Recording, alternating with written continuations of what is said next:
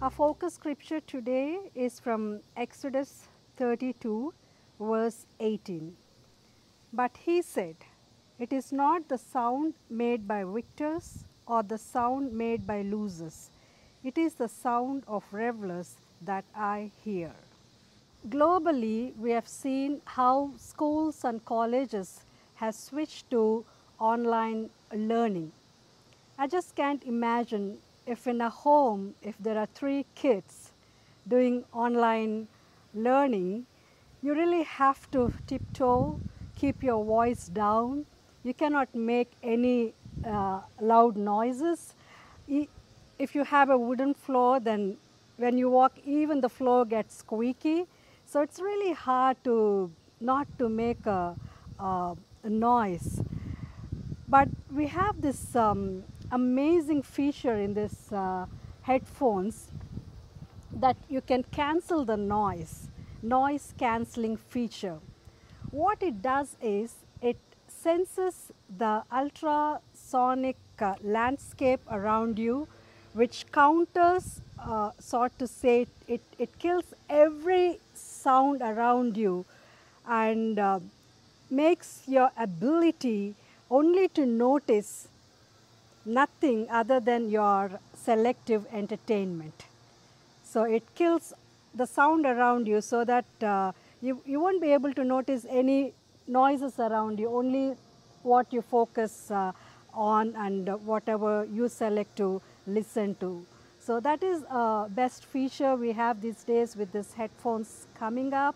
And um, I think for kids, uh, whoever is doing the online um, learning at homes, that would be uh, good and best shot to buy and try it out. If you, so that you don't put anybody into trouble of keeping voices down and you can't even open a faucet, have the water running, all that noises. Is noise that bad? Okay, for learning it is okay, you can cancel the noise. But then when you go out into the world, if you choose to tune out the noises, I feel that you're missing something essentially like um, the beauty of uh, the nature's noise, or you grow more insensitive to the noises around you. Coming from India, some of our roads have no sidewalks. So what happens is, unless you hear a honk, loud noise like honking or horn, then people know there's some vehicle coming behind us and they move aside. Of course, noise has its own downsides with health issues. You can put up with any loud, jarring or irritating noise.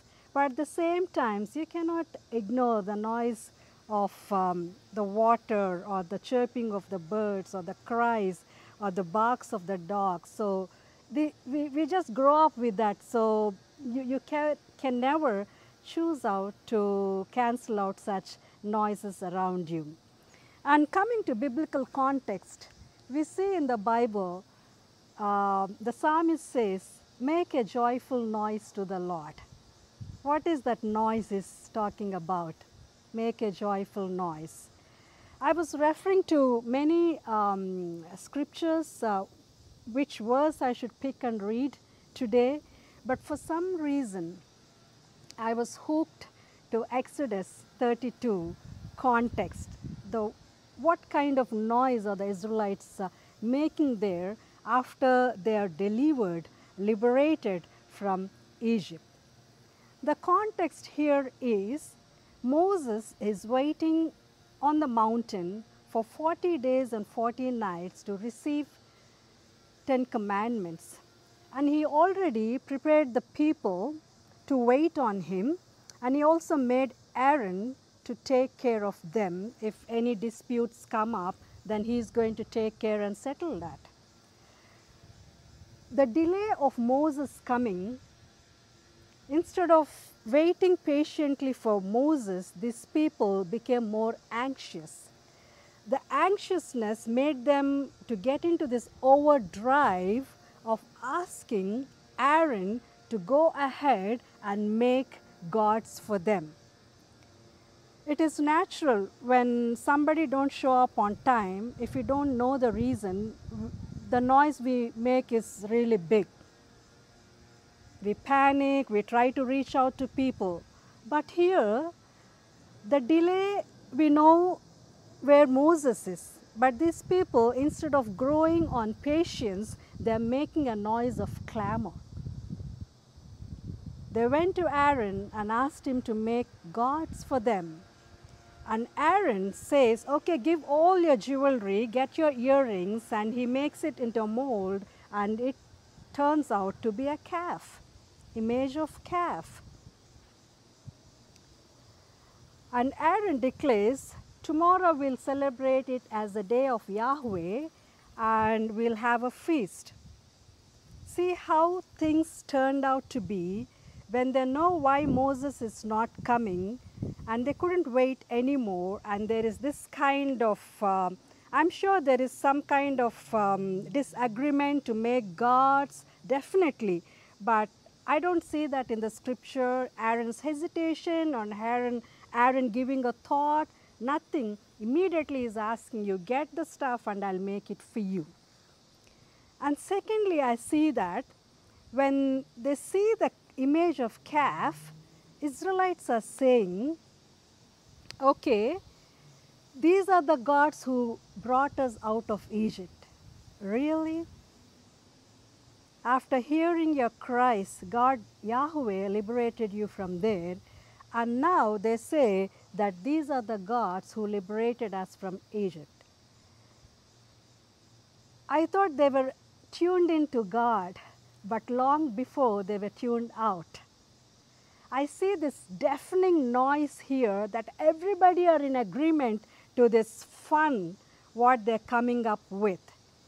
They see this calf as an intermediary because in Egyptian gods have these animals as intermediaries, as a right tops, you know, as vehicles for their gods. When they saw the calf, they thought it's a seat of God. You know, they can, uh, the gods are sitting and riding on them. Even in Hinduism, we have uh, animals serving, even birds serving as intermediaries or representatives or seats or riders of gods. I think from there they got this notion that they can represent us and take us forward um, from that spot because Moses is not uh, showing up and they began to doubt and um, they're just uh, relying and trusting, putting everything on this um, image of calf that these gods will take them forward. And it is surprising and saddening to see the role of Aaron. He has become a people's pleaser. He is brother of Moses. He is a priest and he knows the role of Yahweh, but still he fails to show his leadership in leading the people in trusting or following God, but uh, rather he is helping them uh, to please whatever they're asking Aaron. The intermediaries God has already given to the people the Ten Commandments, the covenant, the cloud, what are the intermediaries they need, but they're going after something where God's heart is not there. So, in the midst of this clamor, this deafening, and this revelry of joy, entertainment, we see Moses with God interceding for his people. God says to Moses, Go down at once immediately because your people have sinned because they've always been stiff necked and they've acted perversely. The same word perversely means corrupt.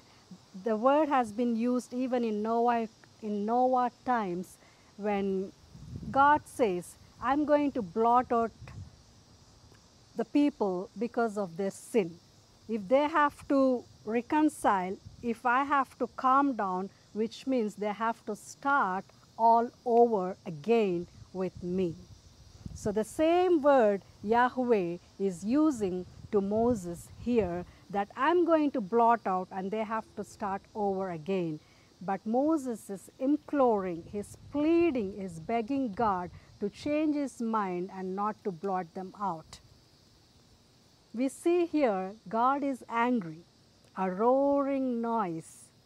We know maybe some people may picture God as very calm, very placid, but here is angry, he's furious, he just want to blot them out. Roaring like a lion noise we can see here. But Moses is trying to uh, plead God and trying to help God to not to blot out but change his mind and to be open to the future. Today, as we reflect on this uh, verse, uh, on this passage, it's a check for us.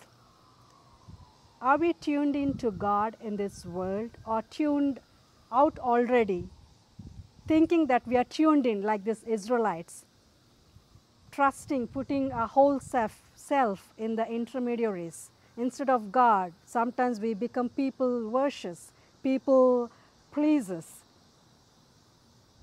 and maybe stiff necked. So it's a call for us to think once again. If we are trying to cancel out the noise of this world, make sure that you are tuned into God first, that He helps you, that you turn, that you don't tune out to the noise of the protest, to the injustice, to the cries, to the human survivals, what people are struggling, battling every day. When you're closely tuned into God, He will help you to respond to the noise of the cries of the people. As God heard the noise of cries and liberated from Egypt, He would also help us in a way that we hear the, that noise and respond and be helpers in liberating people from that uh, holy noise. May God bless these words, Father, Son, and the Holy Spirit. Amen. Let us pray.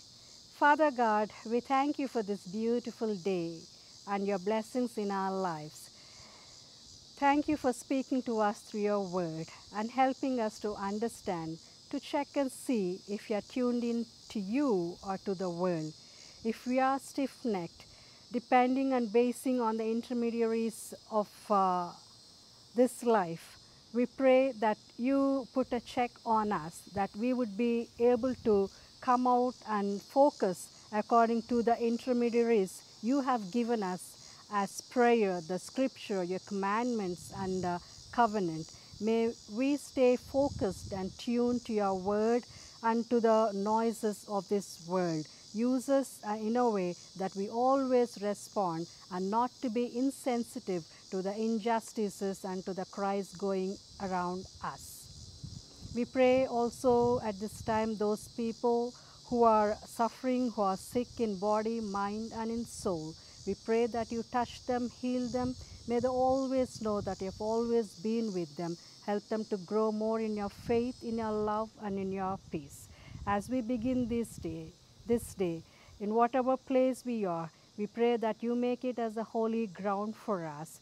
Uh, help us in a way that we meet, as we meet the people, that we spread forth your love, your joy, and your smile on them. Go before us and bless us. We commit this day into your loving hands. We ask this in the precious name of our Lord and Savior Jesus Christ. Amen.